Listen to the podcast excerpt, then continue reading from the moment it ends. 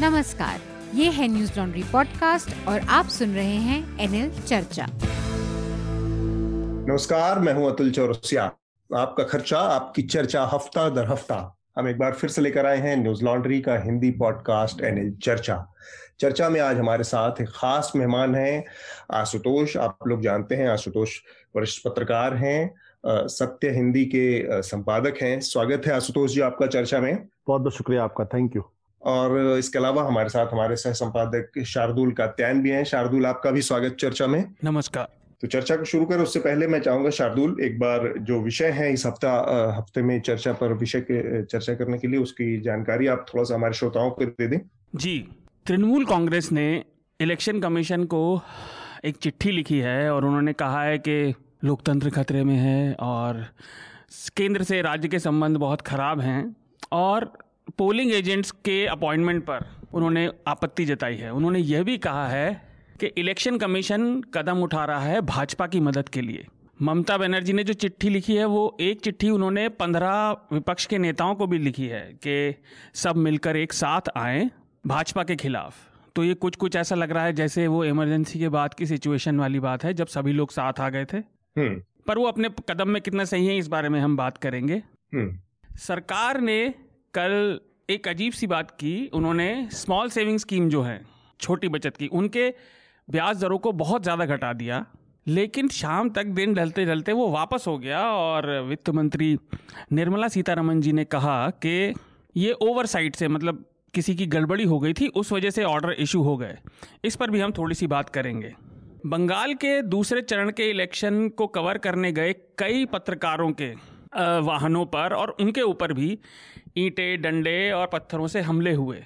और ये भी नहीं पता चल पाया कि असल में मॉब पूरी तरह किसकी थी। ये अभी साफ़ नहीं है, लेकिन ये एक चिंताजनक बात है और ये बंगाल में होने वाले चुनावी हिंसा पे, राजनीतिक हिंसा पे अभी भी चिंता की बात है कि वो अभी रुक नहीं रही है। इतना नज़र होते हुए भी।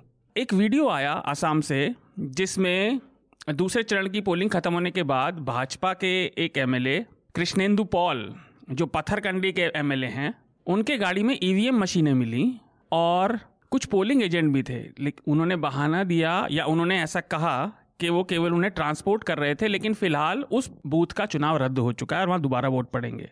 हम्म। इस हफ़्ते एक और बहुत चिंताजनक रिपोर्ट आई जो अगर हम सरकार के रिपोर्ट कार्डों की तरह देखें पिछले महीने भर से जो एक के बाद एक आ रही हैं इसमें जेंडर गैप इंडेक्स में भारत एक साल के अंदर 28 स्थान नीचे खिसक गया है। एक सौ छप्पन में से हम 140 स्थान पर आ गए हैं। और ये काफ़ी शर्मनाक बात है कि दक्षिण एशिया में हमारे सभी पड़ोसी हमसे आगे हैं केवल दो बास्केट केसेस को छोड़कर वो है पाकिस्तान और अफ़गानिस्तान जहाँ की स्थितियाँ हमसे बहुत अलग हैं। तो ये बहुत चिंता की बात है और इस पर फिर बाद में विस्तार से चर्चा करेंगे। जी। कोविड अपना प्रकोप फैलाता जा रहा है। एक रिपोर्ट आई कि भारत में पिछहत्तर मिलियन यानी कि करीब सात करोड़ पचास लाख लोग गरीबी में वापस चले गए कोविड की वजह से जो भी कदम सरकार ने उठाया और उसके जो आर्थिक परिणाम हुए। और एक चिंताजनक आंकड़ा और है इस रिपोर्ट में कि 2020 में जितने लोग विश्व में गरीबी में गए उसमें से 60 प्रतिशत भारत के थे। ठीक है। और एक अंतिम बात कि कर्नाटका हाईकोर्ट ने मुख्यमंत्री येदियुरप्पा के 2019 का अगर हमें याद हो ऑपरेशन लोटस चला था तो हम्म। उस पर जाँच के आदेश दिए हैं। अच्छा ठीक है।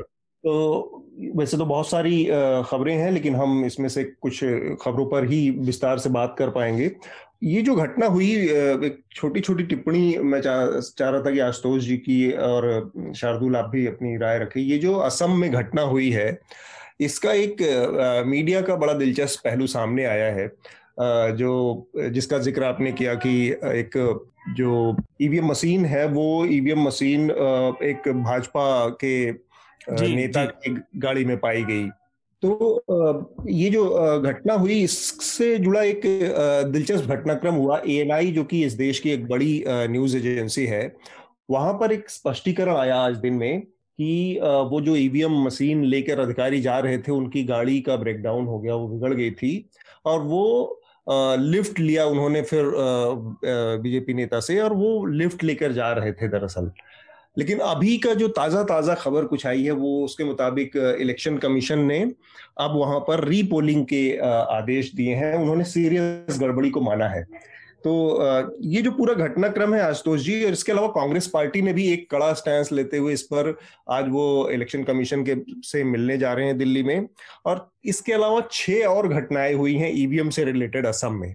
तो ये जो एएनआई का जो पूरा रवैया रहा मैं मीडिया के नज़रिए से चूँकि न्यूज़ लॉन्ड्री का एक बड़ा मैंडेट वो मीडिया क्रिटिक का है और उसमें कई सारे जो मीडिया संस्थान के ऊपर एक नज़र रहती है। तो एएनआई के के नज़रिए से अगर हम देखें तो एएनआई ने सोर्सेस के हवाले से ये खबर की। अब इस तरह की खबरों से अचानक से ये जो सामने एक, एक दूसरी तस्वीर सामने आ जाती है। इलेक्शन कमीशन ने मान लिया कि वो कोई गड़बड़ी थी और उसको एएनआई इस तरह से तो एएनआई के इस रवैये पर आपकी क्या टिप्पणी होगी आशुतोष जी? देखिए एएनआई इस देश के अंदर उस वक्त आया था जब कि भारत के अंदर टेलीविज़न बिल्कुल नहीं था तो एक न्यूज़ एक वीडियो न्यूज़ एजेंसी के तौर पर उसने काम करना शुरू किया था। और उसका जो पूरा कारोबार है या जो पूरा बिज़नेस है या जो उसकी पूरी न्यूज़ गैदरिंग है, वो दरअसल सरकार से, केंद्र के अंदर किसी की भी हो वो उनके साथ एम्बेड होके काम करती है। तो इसलिए एएनआई को बहुत इंडिपेंडेंट आप न्यूज़ एजेंसी के तौर पर नहीं देख सकते हैं। दूसरी बात यह है कि मुझे नहीं लगता कि एनआई को इसमें किसी तरीके की क्लैरिफिकेशन देने की ज़रूरत थी या क्लैरिफिकेशन देने की ज़रूरत नहीं थी। कारण बहुत स्पष्ट है।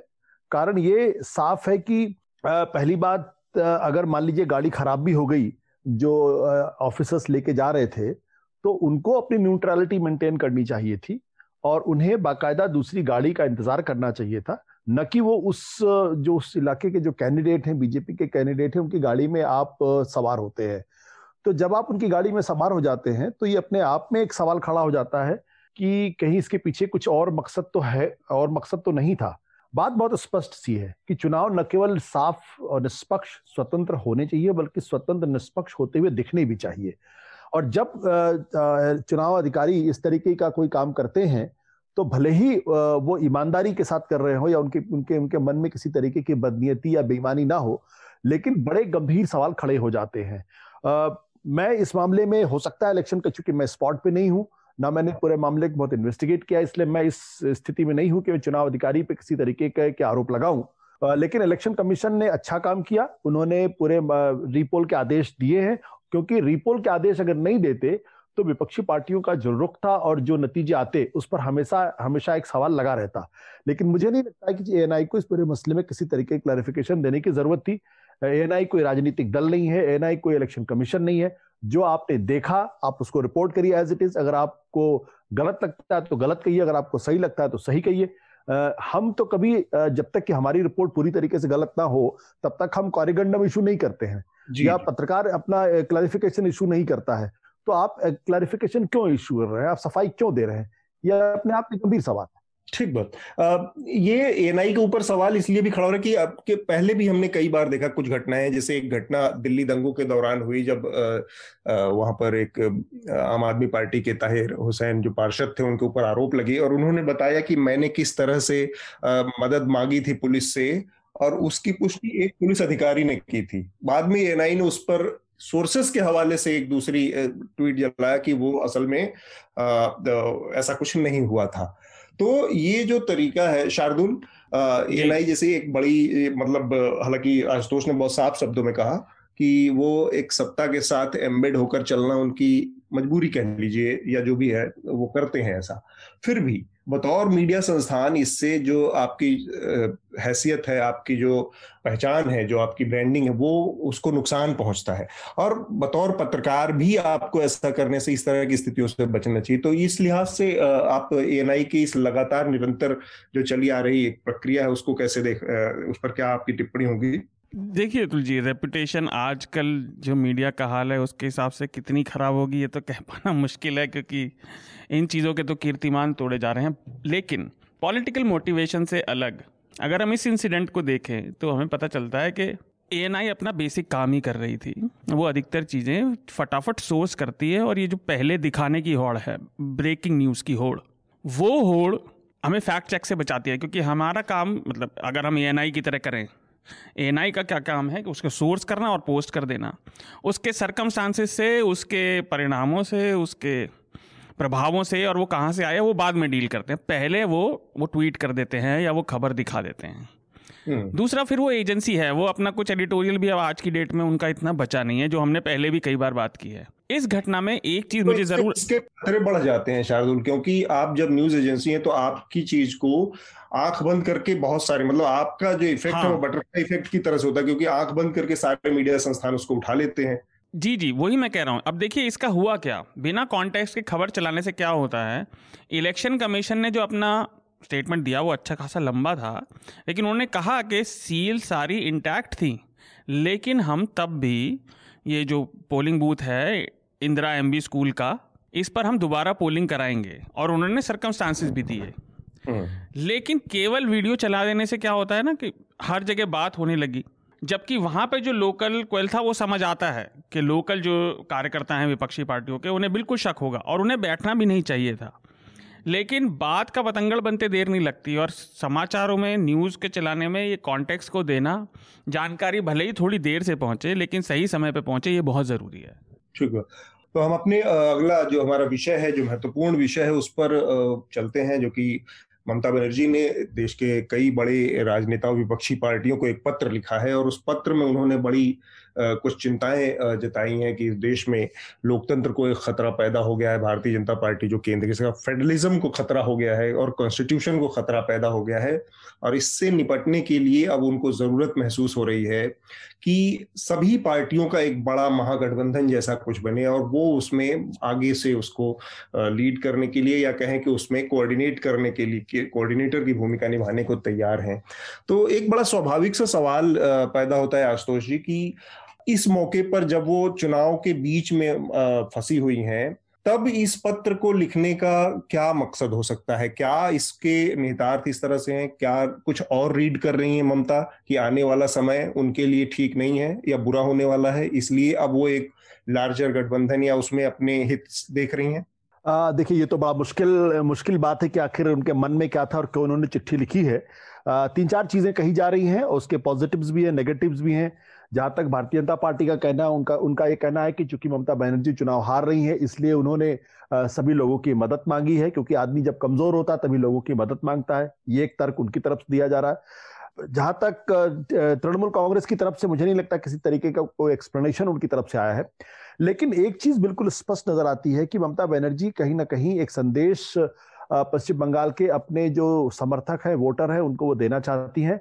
कि देखिए ममता बनर्जी एक बड़ी नेता है, वो सिर्फ़ बंगाल की नेता नहीं है और बड़ी नेता है, एक राष्ट्रीय कर्तव्य, राष्ट्रीय दायित्व उनका है। तो ये एक बड़ा सटल मैसेज अपने समर्थकों को देना है कि आप किसी एक मुख्यमंत्री को नहीं चुन रहे हैं बल्कि एक बड़े नेता को चुन रहे हैं जिसकी आने वाले समय में राष्ट्रीय स्तर पर एक बड़ी भूमिका हो सकती है। तो ये भी एक कारण एक हो सकता है और पॉलिटिक्स आप जानते हैं कि पॉलिटिक्स इज़ एक मैसेजिंग का का पूरा खेल होता है। आप किस तरीके का मैसेज देते हैं? मैं ये नहीं मानता हूँ कि पश्चिम बंगाल के अंदर ममता बनर्जी आज की तारीख में कमज़ोर है या ममता बनर्जी इतनी कमज़ोर है कि उनको तमाम विपक्षी पार्टियों की मदद की ज़रूरत पड़ेगी। हम सबको याद होगा कि कम से कम चार पाँच ऐसी पॉलिटिकल पार्टीज़ है जो ऑलरेडी उनको उनको समर्थन दे चुकी हैं। शरद पवार के एनसीपी ने शरद दे दिया है, अखिलेश यादव की समाजवादी पार्टी ने दिया है, तेजस्वी की आरजेडी ने सपोर्ट किया है जेएमएम हेमंत सोरेन की पार्टी ने उनको सपोर्ट किया है और आम आदमी पार्टी ने सपोर्ट किया है। तो पाँच पोलिटिकल पार्टीज़ तो अपना सपोर्ट उनको दे चुकी है। महत्वपूर्ण बात क्या है कि जो मुद्दे उन्होंने अपनी इस चिट्ठी में उठा उठाए हैं ये मुद्दे वाकई में एक एक मोदी सरकार पर एक चार्जशीट का काम कर सकती है और आने वाले समय में एक कॉमन मिनिमम प्रोग्राम का रूप ले सकती है और। मुझे लगता है कि अगर चुनाव के बाद इस पर काम होता है तो भारत की राजनीति में जो 1967 में लोहिया की, की इनिशिएटिव पे हुआ था तो उस तरीके का एक इनिशिएटिव ये बन सकता है उस वक्त कांग्रेस पार्टी एक हेजिमनिक पार्टी थी, बहुत बड़ी पार्टी थी, उसके खिलाफ उसको हराना बड़ा मुश्किल काम था। लेकिन लोहिया ने जब एंटी कांग्रेसिज्म का नारा दिया तो तमाम राजनीतिक दल इकट्ठा हुए और पहली बार कांग्रेस पार्टी को कई राज्यों में एक साथ हार का सामना करना पड़ रहा था। तो अगर ऐसा हो सकता है, अगर ऐसा संभव हुआ चुनाव के बाद तो मुझे लगता है कि भारतीय लोकतंत्र के लिए और भारतीय विपक्ष के लिए ये एक अच्छी शुरुआत हो सकती है। इसका असर क्या होगा, फ़िलहाल अभी कहना मुश्किल होगा। ठीक बात। इसका एक और पहलू है जिस जो ये पत्र लिखा ममता ने तो उसमें कुछ कंट्रडिक्शन भी कहें, कुछ कंसिडरेशन भी हैं उन पर भी मुझे लगता है बात करनी चाहिए। मसलन उन्होंने सीपीआई एमएल को इस इस पत्र का हिस्सा बनाया, उन्होंने दीपंकर भट्टाचार्य को भी ये पत्र लिखा है, लेकिन सीपीआई और सीपीआईएम को उन्होंने इससे बाहर रखा है। तो एक तो ये है कि सीधी सी बात समझी जा सकती है क्योंकि वहाँ डायरेक्ट कन्फ्रंट है, उनका सीधे लड़ाई में है, उन सीपीएम और कम्युनिस्ट पार्टियों से तो शायद इस वजह से उन्होंने उनको उसमें शामिल नहीं किया, लेकिन उन्होंने उसमें कांग्रेस को शामिल किया है। तो ये कांग्रेस के खिलाफ भी वो वहाँ पर लड़ रही हैं। तो ये जो छोटे छोटे इसके विरोधाभास हैं इसको क्या मतलब अब जब आप एक बड़ा दल, एक बड़े बड़े दिल का प्रदर्शन करना चाहती हैं, जब आपको लगता है कि अब ये बहुत संकट का समय है, एक ऐसी पार्टी केंद्र में बैठी है जिसका भरोसा बहुत सारे लोकतांत्रिक मूल्यों में नहीं है, तब आप अपने दिल को उतना बड़ा नहीं दिखा पाती कि आप अपने और जो दल हैं आपके राज्य में जिनसे आपका मुकाबला है, उनको इसका हिस्सा बनाने की ज़रूरत आपको महसूस नहीं होती है। देखिए, इसमें एक तो यह है कि इसमें बड़े दिल की बात नहीं है। यह विशुद्ध तौर पर एक राजनीतिक पहल है और उसका कारण बहुत स्पष्ट है। जिस ममता बनर्जी ने लंबे समय तक सीपीएम के खिलाफ लड़ाई लड़ी हो और तो उनके लिए भी और सीपीएम के लिए, दोनों के लिए भी अपने आप में बहुत ही एक अनहोनी बात होगी कि वो एक दूसरे की मदद, की दरकार इस मौके पर कर रहे हो। तो ममता बनर्जी का जो डीएनए है, वो अपने स्वभाव में एंटी सीपीएम एंटी लेफ़्ट का डीएनए है। उसमें सीपीआईएमएल शामिल नहीं है। ममता बनर्जी वो को भारतीय जनता पार्टी के साथ मिलकर या उनकी सरकार में शामिल होने में कभी गुरेज नहीं रहा। आज की तारीख में चूँकि भारतीय जनता पार्टी उनको तगड़ी टक्कर दे रही है, उनको अनसीट करने की कोशिश कर रही है, इसलिए वो बीजेपी के बहुत ज़्यादा खिलाफ दिखाई पड़ती है। लेकिन हकीकत में पूरी राजनीतिक करियर उनका, वो सीपीएम के खिलाफ लंबी लड़ाई में ही उनका बीता है। दूसरी बात क्या है कि सीपीएम के पास कोई कोई दूसरा रास्ता है नहीं। अगर कोई एंटी बीजेपी फ्रंट बनता है तो सीपीएम उससे अपने आप को अलग कर ही नहीं सकती, क्योंकि सीपीएम अपने स्वभाव में भारतीय जनता पार्टी की एंटीथिसिस है। तमाम राजनीतिक दल को आप एंटीथेसिस नहीं कह सकते हैं, लेकिन जो बीजेपी की पॉलिटिक्स है और सीपीएम की पॉलिटिक्स है, वो एक दूसरे से बिल्कुल दो ध्रुव पे खड़े हुए हैं। भारतीय जनता पार्टी एक अपने राजनीति में धर्म का इस्तेमाल करती है सीपीएम अपनी राजनीति में धर्म का इस्तेमाल बिल्कुल नहीं करती भारतीय जनता पार्टी वो राष्ट्रवाद का नारा करती है सीपीएम अपनी विचारधारा में राष्ट्रवाद को एक बहुत ही प्रगति रिग्रेसिव थियरी के तौर पर मानती है, वो सेकुलरिज्म में यकीन करती है और भारतीय जनता पार्टी को सेकुलरिज्म में यकीन नहीं है। तो गाहे बगाहे, चाहे ममता बनर्जी उनको चिट्ठी लिखें या चिट्ठी ना लिखें लेफ़्ट के पास दूसरा कोई ऑप्शन नहीं है। उनको एंटी बीजेपी अलायंस में शामिल ही होना पड़ेगा, चाहे अंदर से शामिल हो, चाहे बाहर से शामिल हो। तो मुझे इसमें कोई बहुत ज़्यादा विरोधाभास नज़र नहीं आता है। ये बल्कि इस बात का प्रतीक है कि अभी भी ममता बनर्जी और लेफ़्ट के रिश्ते उतने सहूलियत भरे नहीं जितने दरअसल होने चाहिए। ठीक बात है। शार्दुल, आपको क्या लगता है इस, ये जो पूरी प्रक्रिया है इसमें सीपीएम, सीपीआई को अभी बाहर करना? क्योंकि तो शायद ये एक बहुत लॉजिकल भी बात है कि चुनाव के बीच में आप किसी ऐसी पार्टी को ऐसा मैसेज नहीं दे सकते जिससे आपके खिलाफ आप चुनाव लड़ रहे हैं। हालाँकि वो चीज़ कांग्रेस के खिलाफ भी जाती है कि पर भी लागू होती है। हम्म। देखिए सीपीआई सीपीएम के साथ न जाना तो वो, जैसा आशुतोष ने कहा, वो उनकी पार्टी की पहचान में से एक है। जो उनका होम ग्राउंड है बंगाल में, वहाँ उनका कद जो बढ़ा, वो C P I M communist पार्टियों को हरा कर ही बढ़ा। अच्छा मैं इस पत्र को एक बड़ी चीज़ नहीं मानता, ये केवल एक शुरुआत है। क्योंकि, अब देखिए, ये बातें अभी मुझे थोड़ी हवाई लगती हैं। उसका कारण है कि इनमें से एक भी दल के पास, जितने लोगों को इन्होंने विपक्षी नेताओं को चिट्ठी लिखी है, एक के पास भी विश्वसनीय चेहरा नहीं है, पहली बात। दूसरा, वो चेहरा इनके आपस में भी निर्विवाद नहीं है। जो आप सीपीआईएम के थ्रू कहना चाह रहे थे ना, कि इनके आपसी टकराव अभी इतने हैं, राज्य दर राज्य अलग अलग चलते हैं, और ये इस प्रक्रिया की शुरुआत है। ममता बनर्जी ने पत्र लिखा है हाँ वो बड़ी नेता है हाँ इसमें कोई दो राय नहीं। लेकिन देश भर का नेता बनने में और बंगाल का नेता बनने में बड़े अंतर है। आप याद कीजिए कि कुछ वर्ष पहले वो दिल्ली आई थी तो बिल्कुल नहीं चला था। उत्तर प्रदेश गई थी, बिल्कुल नहीं चला था। और ये बाकी नेताओं पर भी लागू होती है बात। एक चीज़ और, जितने भी ये विपक्षी दल हैं, भाजपा जो करती है वो तो कर ही रही है। वो उसने क्या किया, ये लोग जो छोटे स्तर पर अपनी कॉटेज इंडस्ट्री जो करते थे, वो उसे मास मार्केट लेके चली गई। चाहे वो भ्रष्टाचार हो, चाहे वो दमन हो। मीडिया का दमन ममता बनर्जी कैसा करती रही है, बंगाल में हम सबको पता है। तो ये भी कोई बहुत अच्छे नेता नहीं है जनतंत्र के हिसाब से। और जनता ये बात समझती है। राज्य में उसको किसी एक को वोट देना मजबूरी है, लेकिन जब आप नेशनल लेवल पे आएँगे तो प्रोपागेंडा भी बढ़ेगा तो फिर कमियाँ भी ज़्यादा उछाली जाएँगी। एक आखिरी बात, इनमें से एक भी दल ऐसा नहीं है जो प्रशासनीय भ्रष्टाचार के बलबूते ना फला बड़ा हो। चाहे वो तृणमूल हो, चाहे वो केरल में आज की डेट में कम्युनिस्ट पार्टियाँ हो, कांग्रेस सबको पता है, और भाजपा तो है ही। तो ये कहना कि वो मॉरल स्टैंड एक साथ आके भाजपा के खिलाफ लेंगे वो चलेगा नहीं। और अभी तक ना चलने का कारण भी यही है। लेकिन ये शुरुआत है क्योंकि अब ये लोग रियलाइज़ कर रहे हैं अपने अहम से ऊपर बढ़ के जब उनके गिरेबान तक हाथ पहुँचे हैं ना सबके तो अब ये रियलाइज़ कर रहे हैं कि अपने डिफरेंसेस को हमें सेटल करके बैठना ही पड़ेगा। पर यहाँ पे एक और आ, आ, सवाल है छोटा सा। अभी साल भर पहले आशुतोष ये सोनिया गांधी ने एक बड़ी पहल की थी। उन्होंने बहुत सारे विपक्षी पार्टियों के साथ एक मीटिंग की थी कोविड के सिचुएशन को देखते हुए और उससे निपटने के तौर तरीकों पर। और उसमें ममता बनर्जी की पार्टी एबसेंट रही थी। उन्होंने उसका बाइकआउट किया था एक तरह से। साल भर के अंदर में अचानक से फिर खुद इस बात की पहल करना। तो ये एक साल में ऐसा क्या मतलब बदल गया है चुनाव के अलावा?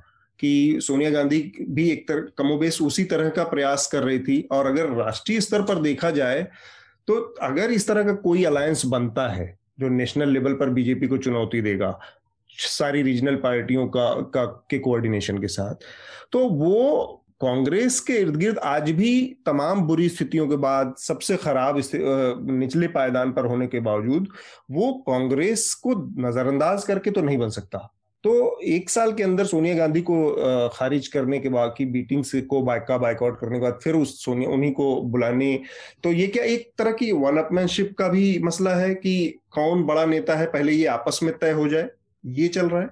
ये पॉलिटिकल प्रोसेस का एक हिस्सा है। और पॉलिटिकल प्रोसेस में इस तरीके के अप्स एंड डाउन आते हैं। ऐसा नहीं है कि ये पहली बार इस तरीके की कोशिश की जा रही है। आपको याद होगा जब कर्नाटक में जब सरकार बनी थी उस वक्त जनता दल सेकुलर और कांग्रेस पार्टी की तो उस वक्त तमाम विपक्षी नेता जो गए थे और मंच पर उन्होंने एक दूसरे से हाथ, एक इकट्ठा किया था उस वक्त भी ये लगा था कि विपक्षी दलों का एक एक मोर्चा तैयार हो रहा है, जो नरेंद्र मोदी की सरकार को चुनौती देगा।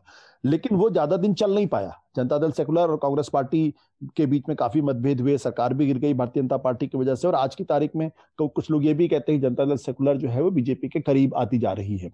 तो ये पोलिटिकल प्रोसेस है और इस पोलिटिकल प्रोसेस में राजनीति गिव एंड टेक का मसला है। और कोई भी आदमी जो है, एक इंच भी ज़मीन दूसरे को देना नहीं चाहता है। जब तक कि उसको या राजनीतिक दल को या नेता को ये ना लगे कि अब अगर हम एक दूसरे के करीब नहीं आएँगे तो दोनों ही हम लोग निपट जाएँगे। और मुझे लगता है कि जिस तरीके से पश्चिम बंगाल के चुनाव में भारतीय जनता पार्टी ने पहल की है और एक मैं एक शब्द का इस्तेमाल करना चाहता हूँ इन्वेडिंग आर्मी की तरीके से हम्म। कि जो ऐसा लग रहा है जैसे कि बाहर से कोई हमलावर आया हुआ है और उसको बंगाल हर हालत में जीतना है उसको जीतने के लिए कुछ भी करना है तो एक ऐसे स्टेट में जहाँ पे आज की तारीख में भारतीय जनता पार्टी आज से चार साल पहले कुछ भी नहीं थी उसकी कोई हैसियत नहीं थी वहाँ पर अगर वो ये माहौल बन जाए कोई चुनाव जीत भी सकती है तो ये डर सारे राजनीतिक दलों के मन में बैठ गया है कि अगर अब हम इकट्ठा नहीं हुए अगर अब हम साथ नहीं आए तो फिर हमारा अस्तित्व ही खत्म हो जाएगा। तो राजनीतिक जो जो नेता होते हैं और दल होते हैं, इनकी ये अंतिम समय तक अपने टर्फ को बचाने की कोशिश करते हैं और जब तक उनको ये नहीं लगता कि अब उनकी ज़मीन खसक जाएगी, तब तक वो दूसरे को एक इंच ज़मीन नहीं देना चाहते। मुझे लगता है कि बंगाल के चुनाव ने वो अवसर सबको दे दिया है और सबको ये लगने लगा है कि अब हमको साथ आना चाहिए। तो उसमें सोनिया गांधी हो या ममता बनर्जी हो अगर ममता बनर्जी चुनाव हार जाती है या कांग्रेस पार्टी अगर कुछ नहीं कर पाती है तो अकेले अकेले तो इनको लग रहा है कि वो मुकाबला नहीं कर सकते हैं। अगर आप अकेले नहीं मुकाबला कर सकते तो साथ आना पड़ेगा। तो एक राजनीति जिसे अंग्रेज़ी का शब्द है पॉलिटिकल एक्सपीडियंसी वो उसका उसका है।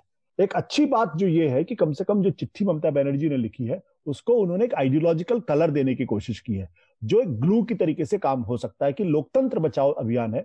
उसमें अगर ये, अगर आते हैं तो मुझे लगता है कि एक बहुत मुश्किल तो नहीं लेकिन अच्छा मुकाबला भारतीय जनता पार्टी को ज़रूर दे सकते हैं।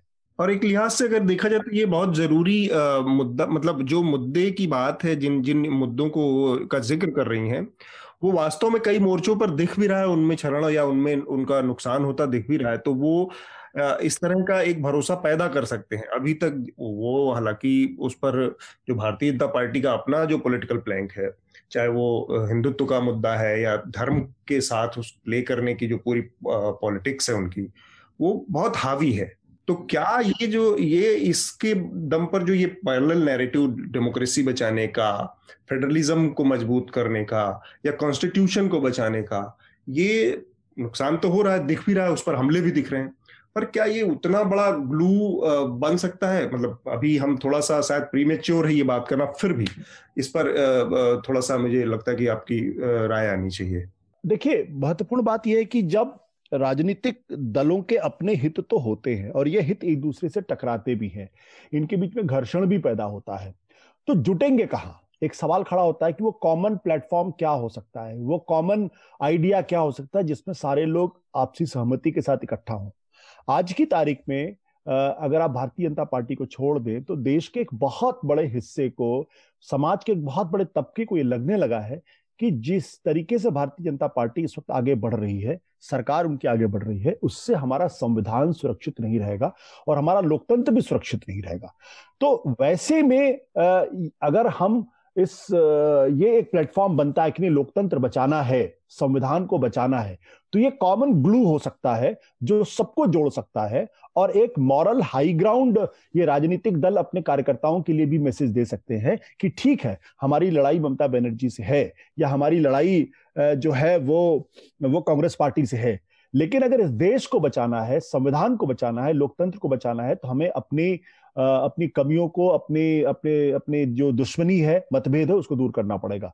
तो इस लिहाज से ये एक बड़े हाई मॉरल प्लेटफॉर्म के लिए ये ये ज़रूरी भी होता है कि आप ये तो नहीं कह सकते कि हम सब लोगों को आइए और हम सब लोग नरेंद्र मोदी को हराते हैं क्योंकि हमें चुनाव जीतना है। ये कोई कॉमन ग्राउंड नहीं हो सकता, ये इंस्पायर भी नहीं करता है। लेकिन जब आप कहते हैं इस देश के लोकतंत्र को बचाना है, इस देश के संविधान को बचाना है, इस देश की मूल आत्मा को बचाना है, तब एक एक कॉमन ग्राउंड बनता है और वो एक इंस्पिरेशनल चीज़ बनती है। तो मन, मैंने इस चिट्ठी को बहुत ध्यान से पढ़ा है। इसमें अगर आप देखें कि वो दिल्ली के मुख्यमंत्री दिल्ली के सरकार से शुरुआत करती हैं और उसके बाद उसमें सेंटर स्टेट रिलेशन की बात करती हैं, उसके बाद वो एनडीसी की बात करती हैं इंटर स्टेट काउंसिल की बात करती हैं, कैसे सारी संस्थाएँ एक के बाद एक खत्म कर दी गई हैं, फिर वो फाइनेंशियल डिस्ट्रीब्यूशन की भी बात करती हैं तो और सारे संस्थाएँ किस तरीके से मट्टी पलीद हो गई उसकी बात करती हैं। तो उन्होंने कॉमन ग्राउंड बनाया है कि हम इस बड़े कॉज के लिए हम लोगों को इकट्ठा होना पड़ेगा। और सारी दुनिया में सारी लड़ाइयाँ जो है वो बड़े कॉज को लेकर ही होती है कि यूटोपिया के लिए ही होती है। चाहे वो कम्युनिस्ट पार्टीज़ हो चाहे वो भारतीय जनता पार्टी भी आज क्या आज क्या इंस्पिरेशनल बात करती है अपने लोगों के लिए। हिंदू राष्ट्र बनाना है। कम्युनिस्ट पार्टी क्या कहती है? हमको क्लासलेस सोसाइटी क्रिएट करना है। या जो हिटलर क्या कहता था कि हमको एक प्योर रेस रेस की रेस रेस बनानी है ना तो वो एक हाई मॉरल ग्राउंड आपको ज़रूरी होना होता है और मुझे लगता है कि इस संदर्भ में मुझे लगता है कि चिट्ठी एक बड़े एजेंट प्रोवोकेटियर का काम कर सकती है और इसलिए बीजेपी की सरकार को थोड़ा सा अलर्ट रहना चाहिए इस संदर्भ में। शार्दुल आप कुछ कह रहे थे? जी आप। मैं आपसे और आशुतोष से आशुतोष ने जो बात कही उससे एक जुड़ा हुआ सवाल पूछना चाह रहा था क्योंकि आशुतोष ने जो बात कही वो आइडियल्स हैं, सब चीज़ें हैं, लेकिन ज़मीन पे आशुतोष तो अच्छे से जानते हैं, वो राजनीति में रह भी चुके हैं। वो दूसरे तरीके से काम करती हैं।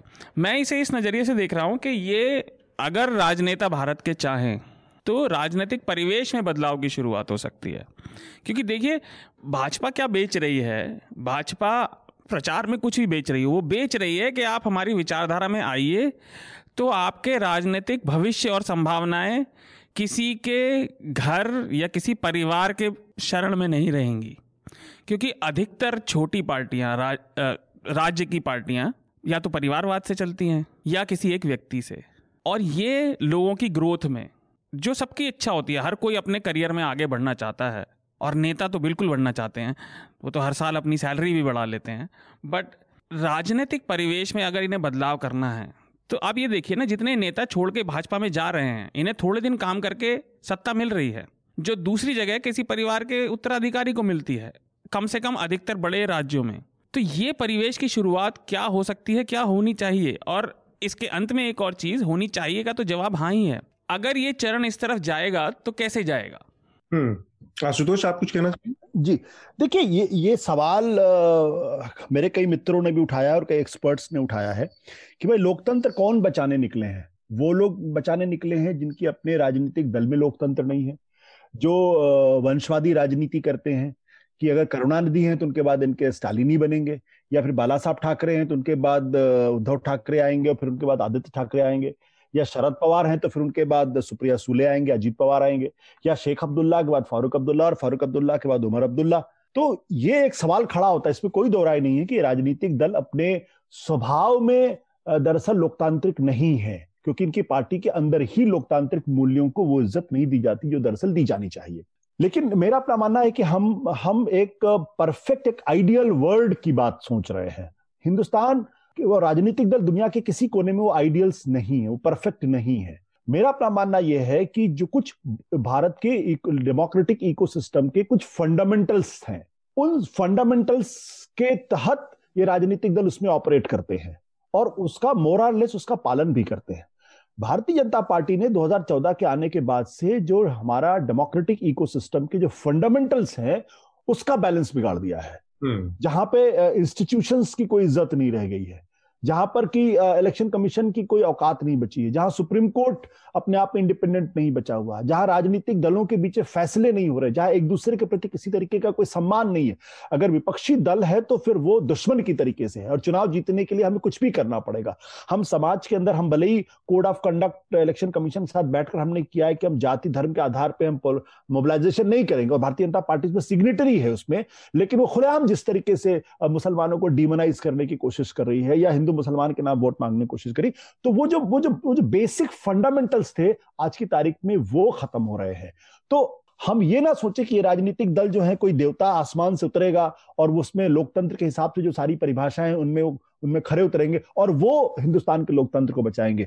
यह उदाहरणा से मैं सहमत नहीं। मेरा कहना है कि जो बुनियादी फंडामेंटल्स थे अब तक, अगर उसको ही रेस्टोर ये राजनीतिक दल कर लें तो भी भारत का संविधान भारत का लोकतंत्र जो है, वो मज़बूत रहेगा और उसकी दुनिया में एक स्थापना रहेगी। लेकिन अगर लोकतंत्र के फंडामेंटल्स को ही अगर हम बर्बाद कर देंगे या उसमें तोड़ देंगे तो फिर जो स्थिति बनी हुई है उसमें आ, हम सोच ही नहीं सकते कि भारत का लोकतंत्र सुरक्षित रहना, रहना रहेगा आने वाले समय में। और आज की तारीख में उसमें बहुत बड़ा खतरा है। आ, तो उन उन खतरों के मद्देनजर इन विपक्षी पार्टियों का एक साथ आना और एक बहुत ही रोबस्ट अपोजिशन का रोल प्ले करना ये बहुत इंपॉर्टेंट काम। महत्वपूर्ण बात यह कि जो हमारा विपक्ष है उसने अपना रोल निभाना भूल गया है। अगर वो इस बहाने आता है तब भी सरकार के ऊपर काफ़ी अंकुश लगेगा। तो मेरे ख्याल से इसमें काफ़ी सारी बातें तो आशुतोष ने बता ही दी शार्दुल। जी जी। बस एक आध छोटी सी बात बस मैं यही कहना चाहूँगा कि ये तो संभव नहीं है कि इस संकट में जो अपोजिशन बनेगा या जो महागठबंधन जैसी कोई चीज़ शक्ल अख्तियार लेगी वो उसमें कोई अचानक से कोई डेमोक्रेसी बहुत मज़बूत उनके इंटरनल डेमोक्रेसी बहुत मज़बूत हो जाए, उनका डेमोक्रेटिक कैरेक्टर चेंज हो जाएगा, या वो अपने पार्टियों के अंदर चुनाव करवाने लगेंगे, और वो तो होने से रहा, वो कोई उम्मीद नहीं है। लेकिन ये महत्वपूर्ण चीज़ है कि अल्टीमेटली वो किस दायरे में ऑपरेट करते हैं, जिसका ज़िक्र आशुतोष कर रहे थे। अगर आप उन मूल्यों के प्रति बधे हुए हैं तो कई बार क्या होता है ना कि आपकी इमीडिएट सबसे बड़ी ज़रूरत क्या है? अभी तात्कालिक चिंता क्या है आपकी? तो अभी की तो तात्कालिक चिंता वो ये है कि एक सामने इतनी बड़ी पार्टी है, एक हेजमनी है, उसकी इतनी ज़बरदस्त और वो हर तरह से हर इंस्टीट्यूशन को, परंपराओं को, जो ट्रेडिशन है, सबको रौदती हुई जा रही है। ऐसे में फ़िलहाल जो ज़रूरत है, वो यही है कि उस जो स्ट्रक्चर था, जो इंस्टीट्यूशंस को मज़बूत करने की चीज़ थी इंस्टीट्यूशंस को और मज़बूत करने को क्या कहें? लगातार वो कमज़ोर होते जा रहे हैं। वो किसी तरह की चुनौती देने की स्थिति में ही नहीं है। मैं, आप फिर भी इसको तमाम वंशवादी पॉलिटिक्स के बावजूद, तमाम बिना किसी लोकतांत्रिक स्ट्रक्चर के बावजूद, इन्हीं सरकारों के कार्यकाल में हम टीएन सेशन जैसा एक ब्यूरोक्रेट देख सकते थे, जो इंस्टीट्यूशन की ताकत को हमारे सामने रख सकता था। क्या आज वो ऐसा कर सकता है? ऐसा कोई? तो उसका जवाब हमें नकारात्मक मिलता है। उन प्रक्रियाओं को मज़बूत करना ज़रूरी है। तो हमारी तात्कालिक चिंता जो वो, ये होनी चाहिए मतलब होनी चाहिए, होगी, नहीं होगी, वो तो उनको तय करना है जो राजनीतिक दल है या जो सत्ता को चलाते हैं। कि किस तरह से इस डेमोक्रेटिक, जो जो हमारे इंस्टीट्यूशंस हैं, जो हमारी लोकतांत्रिक संस्थाएँ हैं, उनको मज़बूत करें, उनके दायरे में मज़बूत करते हुए उनका सम्मान करें। अभी वो सम्मान का भाव नहीं दिखता। इनफैक्ट बहुत से मामलों में संसद को भी रबर स्टैम्प की तरह इस्तेमाल किया जा रहा है। ये बहुत स्ट्रांग स्टेटमेंट लग सकता है, लेकिन किसानों का बिल जिस तरह से राज्यसभा में पास हुआ आप लोगों ने देखा। हाल फ़िलहाल में जिस तरह से दिल्ली वाला। दिल्ली दिल्ली सरकार का जो उसके अधिकारों की कटौती जिस तरह से राज्यसभा में पास हुई मतलब पार्लियामेंट को भी अगर आप इस तरह से करेंगे तो फिर चुनाव केवल आडंबर रह जाएगा। तो कर्मकांड के तौर पर आप चुनाव करवाइए अध्यात्म के नाम पर कुछ बचा नहीं आपके लोकतंत्र में तो ले दे के आप शून्य हो जाएँगे। आ, नहीं वो बात तो ठीक है मैं केवल श्रोताओं के लिए डिफाइन कर रहा था कि सिचुएशन कितनी मुश्किल है। क्योंकि हर तरफ़ ऐसे लोग हैं और हर कोई अपना अपना लक्ष्य अपने आप सेट करेगा तो सिचुएशन विकट है। जी। मेरे ख्याल से एक आखिरी बस इसी से जुड़ा वो छोटा सा वो स्मॉल से, सेविंग स्कीम वाली बात बस। हाँ वो तो हम आएँगे ही। इसी का एक और पहलू है आशुतोष अगर छोटा सा आप बता सके। हम क्या ये देख सकते हैं कि अगला जो चुनाव है उसमें एक कोई संयुक्त मोर्चा जैसी या जनता पार्टी जैसा एक कोई स्ट्रक्चर बन रहा है जिसमें तमाम पार्टियाँ मिलकर चुनौती देंगी जिस तरह से हमने कांग्रेस की हेजमनी के टाइम में देखा है? देखिए अभी तो कहना बहुत मुश्किल काम है। आ, लेकिन तीन मॉडल्स इस देश के अंदर हैं। 67 का मॉडल है 77 का मॉडल है और 1989 का मॉडल है। सिक्सटी सेवन में पहली बार लोहिया ने गैर कांग्रेसवाद का नारा दिया था। उसमें लेफ़्ट सोशलिस्ट पार्टीज़ और जनसंघ सब एक साथ सामने आए थे। एक साथ उन्होंने चुनाव लड़ा था और भारतीय और कांग्रेस पार्टी को शिकस्त दी थी कम से कम नौ राज्यों के अंदर का मेरी याददाश्त मुझे ध्यान देती है। जो 77 का मॉडल है उसमें सारी राजनीतिक दलों ने लेफ़्ट को छोड़ के उन्होंने अपनी अपने वजूद को खत्म कर लिया था और एक पार्टी बनाई थी जिसका नाम था जनता दल। और उसके बाद मिसेस गांधी जैसी पावरफुल लीडर को उन्होंने ज़मीन सुंघा दी थी।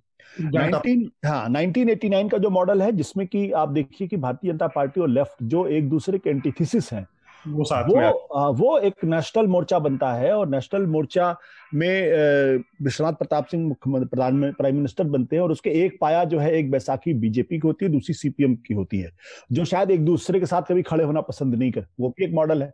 तो अभी ये जहाँ तक मुझे ऐसा लगता है कि आज की स्थिति में जो एंटी बीजेपी फोर्सेस है उनके अंदर आइडियोलॉजिकल कॉन्ट्रडिक्शन ज़्यादा नहीं है। जो आइडियोलॉजिकल कॉन्ट्रडिक्शन 1967 में दिखता था जो 89 में दिखता था या 77 में दिखता था कि जब लोग आरएसएस के साथ खड़े होना पसंद नहीं करते थे, आरएसएस अपने आप एक अनटचेबल की तरीके से ट्रीट किया जाता था। लेकिन फिर भी जेपी जैसे समाजवादी ने ये ने अंत में ये कहा आरएसएस को बचाने के लिए कि अगर वो फासिस्ट है तो मैं भी फासिस्ट हूँ। तो वो आइडियोलॉजिकल कॉन्ट्रडिक्शन बहुत शार्प थे उस जमाने में। आज ideological contradiction anti BJP forces में उतने शार्प नहीं है। ममता बनर्जी में और कांग्रेस पार्टी में कोई बुनियादी फ़र्क है ही नहीं। जगन मोहन रेड्डी में कोई फ़र्क नहीं है। यहाँ तक कि अगर आप डीएमके को भी देख ले तो उसमें भी कोई बहुत ज़्यादा फ़र्क नहीं है। आ, तो मुझे लगता है कि अगर इनके बीच में कोई स्ट्रॉन्ग लीडरशिप अगर इमर्ज करती है तो इनके बीच में ज़्यादा कोहेशन हो सकता है। ज़्यादा अनुशासन दिख सकता है। लेकिन उसके लिए आपको राम मनोहर लोहिया जैसा नेता चाहिए या फिर देवीलाल जैसा नेता चाहिए या फिर हरकिशन सुरजीत और रामकृष्ण हेगड़े जैसे नेता चाहिए, जो सबको हाँकते हुए एक प्लेटफॉर्म पे ले आए और जिनकी बात को सुने। आज की तारीख में उतना बड़ा नेता अगर आप शरद पवार को छोड़ दें तो मुझे नहीं लगता कोई उतना बड़ा नेता है जो सबको एक फ़ोन करके इकट्ठा करे या डांट सके सबको। जी, बिल्कुल। तो ये तो एक तरह से जो एक खालीपन है विपक्षी खेमे में, उसकी बात सामने आती है और वो बहुत बड़ी जेनविन चिंता है कि कौन इनको एक मंच पर ले आएगा। समय का थोड़ा अभाव भी है उसको देखते हुए और एक छोटा सा और विषय है, उस पर मैं चाहूँगा कि हम उस पर बात कर लें और उसके बाद आशुतोष जी को जाना भी है। जो कि स्मॉल सेविंग स्कीम्स की जो ब्याज दरों में कटौती का रातों रात फैसला आया और फिर उसको 10-12 घंटे के अंदर में वापस ले लिया गया। निर्मला सीतारमन जो वित्त मंत्री हैं, उन्होंने घोषणा की कि ये गलती से हुआ ओवरसाइट हो गया। तो इस तरह की चीज़ें हो सकती हैं कि उनकी बातों में कुछ सच्चाई हो। लेकिन इसके कुछ और पहलू हैं। मसलन ये एक एक रिफॉर्म का हिस्सा था ब्याज दरों में को तय करने का, जो कि खुद ये भारतीय जनता पार्टी ही ले आई थी। तो अब वो रिफॉर्म भी एक तरह से ठंडे बस्ते में डाल दिया गया है। तो इसके, इस घटना का एक सबसे बड़ा महत्वपूर्ण पहलू ये है कि इसके चुनावी राजनीतिक दुष्परिणाम हो सकते थे। इसके रिपोर्टेशन राजनीतिक नतीजों में दिख सकते थे, चुनावी नतीजों में दिख सकते थे, क्योंकि तो ये जो छोटी एक आंकड़ा है कि ये जो स्मॉल सेविंग स्कीम्स हैं, इसकी सबसे ज़्यादा जो बड़ी रकम है जमा होती है वो पश्चिम बंगाल से होती है, जहाँ पर उस समय चुनाव चल रहे हैं।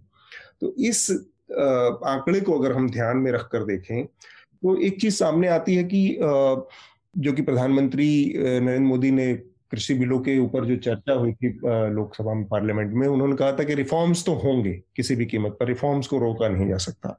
लेकिन किस कीमत पर होंगे? तो ये बात इस इस घटना को देखकर कही जा सकती है कि जहाँ पर चुनावी नतीजे वो हो सकते हैं या नुकसान पहुँचा सकते हैं, वहाँ पर रिफॉर्म को ठंडे बस्ते में डाला भी जा सकता है। तो प्रधानमंत्री की वो बात जो किसान कृषि कानूनों के संदर्भ में कही गई थी, वो ब्याज दरों के इस कटौती के मामले में या जो, ये जो आर्थिक सुधारों का मसला है, यहाँ पर आकर उल्टे सिरे खड़ी हो जाती है। तो इसको केवल ओवरसाइट कह देना या इससे पल्ला झाड़ देना या फिर किसान कानूनों के संदर्भ में अगर देखना हो तो कैसे हम इसको देख सकते हैं, आशुतोष? नहीं, देखिए, मुझे लगता है ये ओवरसाइट नहीं होता। हमारे यहाँ जो जो ब्यूरोक्रेसी है बहुत रोबस्ट ब्यूरोक्रेसी है। और वो कई स्तरों पर उसकी उसकी पड़ताल होती है, कई लेवल पर उस पर चर्चा होती है और उसके बाद कोई चीज़, कोई फैसले होते हैं। और उसको यूँ कह देना कि नहीं ओवरसाइट हो गया, मैं इसको बिल्कुल नहीं मानता हूँ। मुझे लगता है कि इसमें पॉलिटिकल इनपुट ये फैसला करते समय नहीं लिया गया था। और जब ये फैसला हो गया, उसके बाद जब उनको समझ में आया करे इसका तो सबसे ज़्यादा नुकसान बंगाल में होगा, क्योंकि सबसे ज़्यादा जो उगाही होती है वो बंगाल के अंदर होती है हाइएस्ट है। और अगर इस तरीके की कोई चीज़ जाएगी तो विपक्ष उसका फ़ायदा उठाएगा और उसकी उसके बाद फिर सरकार की किरकिरी हो सकती है। तो मैं इसको किसी भी मायने में ओवरसाइट मानने के लिए तैयार नहीं हूँ। और ये एक सोचा समझा फैसला था जिसमें पॉलिटिकल इनपुट नहीं लेने की वजह से ये गड़बड़ी हुई और जब रियलाइजेशन हुआ तो वापस ले लिया गया। ठीक है। शार्दुल? जी जी मैं श्रोताओं के लिए और आप दोनों से फिर अगर एक छोटी छोटी और कर दें मैं ये विषु विषय ना स्पष्ट कर देना चाहता हूँ। मैं आशुतोष की बात से सहमत हूँ ये गलती नहीं है। उसका कारण क्या है? ये पर्चा किसी एक व्यक्ति ने नहीं बनाया। ये विभिन्न आर्थिक संस्थाओं और मंत्रालयों के लगातार कंसल्टेशन से बनता है। और मार्च के आखिरी हफ़्ते में अगर आपको याद हो सरकार ने क्या कहा था अपने पर्चे में?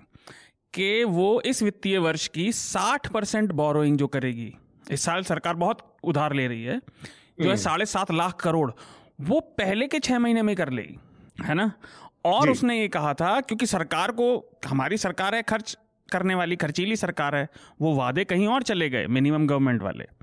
ये इतनी बड़ी और फैली हुई सरकार है कि उसने कहा रिज़र्व बैंक ब्याज दरों को सीमित रखे क्योंकि सरकार को सस्ता कर्जा चाहिए। है ना? अब दिक्कत यह है भारत में ब्याज दरें दो ही तरीके से नियंत्रित हो सकती हैं। या तो आप एफडी की ब्याज दरें करें और छोटी बचत स्मॉल सेविंग की। हाँ। अब भारत में केवल दस प्रतिशत लोग हम बोरो करने वाला समाज नहीं है ना हम सेविंग वाला समाज है अधिकतर लोग छोटी छोटी सेविंग करते हैं। केवल दस प्रतिशत लोग ही दूसरी तरह की सेविंग कर पाते हैं। अब हम उसे सस्ता कर्जा चाहिए तो स्मॉल सेविंग की दर ये इन्होंने घटा दी तो हमारी जेब में आने वाला खर्च कम हो गया। आप ये देखिए कि पिछले साल और पिछले कुछ सालों में महँगाई की बढ़ने की दर से ये स्मॉल सेविंग की दर कम हो गई है। यानी आप सेविंग करके उसके इंटरेस्ट पे टैक्स देकर जो बचा रहे हैं वो आपको पूरा नहीं बचेगा। एक और बात आखिरी ये सरकार को खर्चा आ, सस्ता कर्जा क्यों चाहिए? क्योंकि उसे अपने खर्च कम नहीं करने है ना? बिल्कुल। अभी इन्होंने पीछे ले लिया है लेकिन ये आप जान लीजिए कि यह कदम साल के अंत तक फिर आने की संभावना है, थोड़े ढके छुपे उसमें। हो सकता है कटौती कम हो, लेकिन वो होगी ज़रूर। और एक आखिरी चीज़ सर्विस इन्फ्लेशन आ चुका है सर्विसेज़ में। फ़ूड इन्फ्लेशन खाने पीने की चीज़ों पे इन्फ्लेशन बढ़ चुका है।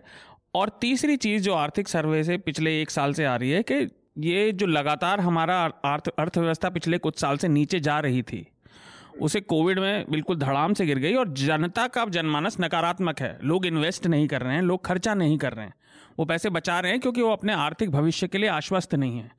तो हम इस आर्थिक दुष्चक्र में फंस चुके हैं। और इसलिए एक खतरनाक बात है। देखिए, हमारे पास बचाने को कुछ था नहीं, लेकिन अब आप स्मॉल सेविंग में भी जो छोटा आदमी बचाता, सरकार उससे भी लेके, पेट्रोल पे बढ़ा के, सब चीज़ें बढ़ा के, सरकार अपना खर्च पूरा कर रही है, लोगों की जेब कट रही है। ठीक बात। इसका एक और पहलू है जो जिसका इशारा आप कर रहे थे जारदुल कि शायद ये अभी चुनावी नतीजों को या उसके उससे हो सकने वाले नुकसान का अनुमान करके वापस ले लिया गया है। लेकिन ये बात बहुत भरोसे से या गारंटीज नहीं कही जा सकती कि आगे भी ये नहीं आएगा। तो इसकी जो संभावना है या इसकी जो आशंका है कितनी कम या ज़्यादा कही जा सकती है? क्योंकि ये बार बार देखा जाता है कि चुनाव के पहले सरकारों का जो रुख होता है और चुनाव के बाद जो रवैया होता है, उसमें बड़ा अंतर रहता है। जी जी, ये बिल्कुल, ये इनसे थोड़ी सी टाइमिंग में दिक्कत हो गई एटलीस्ट मेरा तो यही मानना है कम से कम। क्योंकि सरकार पिछले एक के बाद एक जो स्टेटमेंट आ रहे हैं, अर्थ अर्थव्यवस्था से जुड़े चीज़ों से, चाहे वो सरकार की तरफ़ से हो या ब्यूरोक्रेसी की आरबीआई की, वो ये पता चल रहा है कि ये कदम आ रहा था। क्योंकि सरकार को कर्जा तो चाहिए ही। अब वो लेगी कैसे? वो कहाँ कटौती कर सकती है? उसने जितना जिस तरफ़ से निकालना था वो निकाल लिया वो कहाँ से निकालेगी? लेकिन इनसे बिल्कुल टाइमिंग की मिस कम्युनिकेशन ज़रूर हुई होगी और जिसकी वजह से इन्हें वापस लेना पड़ा जो विरोध भी जिस तरह का हुआ। क्योंकि छोटी छोटी सेविंग में तो हर कोई सेव करता है ना इसलिए विरोध ज़्यादा हुआ तो उनकी अंदाजे से बढ़ गया। लेकिन मुझे तो लगता है इसकी पूरी गारंटी है कि किसी न किसी रूप में साल के अंत तक वापस ज़रूर आ सकता है। फिर से वापस आ सकता है। ठीक बात है। आज की चर्चा में आ, को हम यहीं पर रोकेंगे और उससे पहले जो हम रिकमेंडेशन की प्रक्रिया होती है सबसे पहले हम उसको पूरा कर लेंगे। तो मैं चाहूँगा कि आस्तोष आप अपना रिकमेंडेशन अगर हमारे श्रोताओं को दें। देखिए मैं तो इस वक्त जिन्ना की बायोग्राफी पढ़ रहा हूँ जिसमें इश्तियाक अहमद की है। और मुझे लगता है आज के संदर्भ में ये किताब पढ़ना बहुत ज़रूरी इसलिए है क्योंकि बहुत सारी समस्याएँ 1947 के उससे उससे उभर रही हैं उसको नए तरीके से इंटरप्रेट किया जा रहा है उसको नए तरीके से उसको एक्सप्लेन किया जा रहा है। और हिंदू मुसलमान की नज़र से चीज़ों को देखा जा रहा है तो जन्ना की बायोग्राफी का पढ़ना बहुत ज़रूरी है और लोग समझें कि हमारा इतिहास क्या था और हम कैसे इस मकाम तक पहुँचे कि भारत का बंटवारा हुआ। ठीक बात। शार्दुल आप हमारे श्रोताओं के लिए क्या रिकमेंड करेंगे? मेघनाथ और मनीषा बंगाल गए हुए हैं और उन्होंने एक रिपोर्ट की। मेघनाथ की रिपोर्ट है the third contender Nandigram campaign पे सीपीएम के मीनाक्षी मुखर्जी के साथ साथ वो चले। तो वो एक अलग नज़रिया है जो आपको टीवी पर इतना दिख रहा, क्योंकि टीवी पर इतना दिखाई नहीं दे रहा क्योंकि सीपीएम अब इतनी बड़ी पार्टी नहीं है। दूसरी एक रिपोर्ट, निधि और आदित्य, जो केरल गए हुए हैं चुनावों को ही कवर करने न्यूज़ लॉन्ड्री की तरफ़ से, जो वायनाड, जो राहुल गांधी के संसदीय क्षेत्र है वहाँ के आदिवासियों पर है और वो रिपोर्ट करे जाने लायक है। और मैं ये ज़रूर कहना चाहता हूँ, ये रिपोर्ट हम इसलिए कर पाए क्योंकि हमारे सब्सक्राइबर्स ने, एनएल सेना में हमारे प्रोजेक्ट को सपोर्ट किया और क्योंकि हमारे ऊपर किसी भी तरह के सरकार या कॉरपोरेट का दबाव नहीं है, जो इसे दिखाने से हमें रोके। तो स्वतंत्र पत्रकारिता को जब तक आप सपोर्ट करते रहेंगे तब तक इस प्रकार की रिपोर्ट जो आपको सही में ग्राउंड पर क्या हो रहा है वो बताएँगी। इसलिए न्यूज़ लॉन्ड्री को सब्सक्राइब कीजिए और ईमानदार पत्रकारिता को विज्ञापनों के प्रभाव से मुक्त रखिए। तीसरी एक छोटी सी रिकमेंडेशन है। मैंने एक इंटरव्यू किया था, संबित पाल पत्रकार हैं। इस समय वो आईआईएमसी में पढ़ाते हैं और उन्होंने एक किताब लिखी है, द बंगाल कनंड्रम जो बंगाल में इस समय राजनीतिक परिस्थितियाँ हैं और वो कैसे पिछले दस साल में बदली हैं, जिससे भाजपा एक प्रमुख विपक्षी दल और प्रमुख दल बन के उभरी है और तृणमूल कांग्रेस से भी क्या क्या गलतियाँ हुई वो मैंने और संबित पाल ने बात की थी, वो किताब भी पढ़े और वो इंटरव्यू देखे हम्म। मेरा एक रिकमेंडेशन है न्यूज़ लॉन्ड्री की जो एनएल सेना प्रोजेक्ट के रिपोर्ट्स है, वो तो आप पढ़े ही। एक छोटी सी डॉक्यूमेंट्री रिकमेंड करूँगा मैं सी स्पायरेसी सी स्पायरेसी के नाम से है। तो बेसिकली सी स्पायरेसी एक समुद्र की जो पूरी पे आधारित पूरी इकोनॉमी है, वहाँ के जो मछलियों से रिलेटेड बहुत बड़ी अरबों रुपए की इकोनॉमी है। और उसमें किस तरह के घपले घोटाले हो रहे हैं, उस पर एक डॉक्यूमेंट्री है नेटफ्लिक्स पे सी स्पायरेसी के नाम से।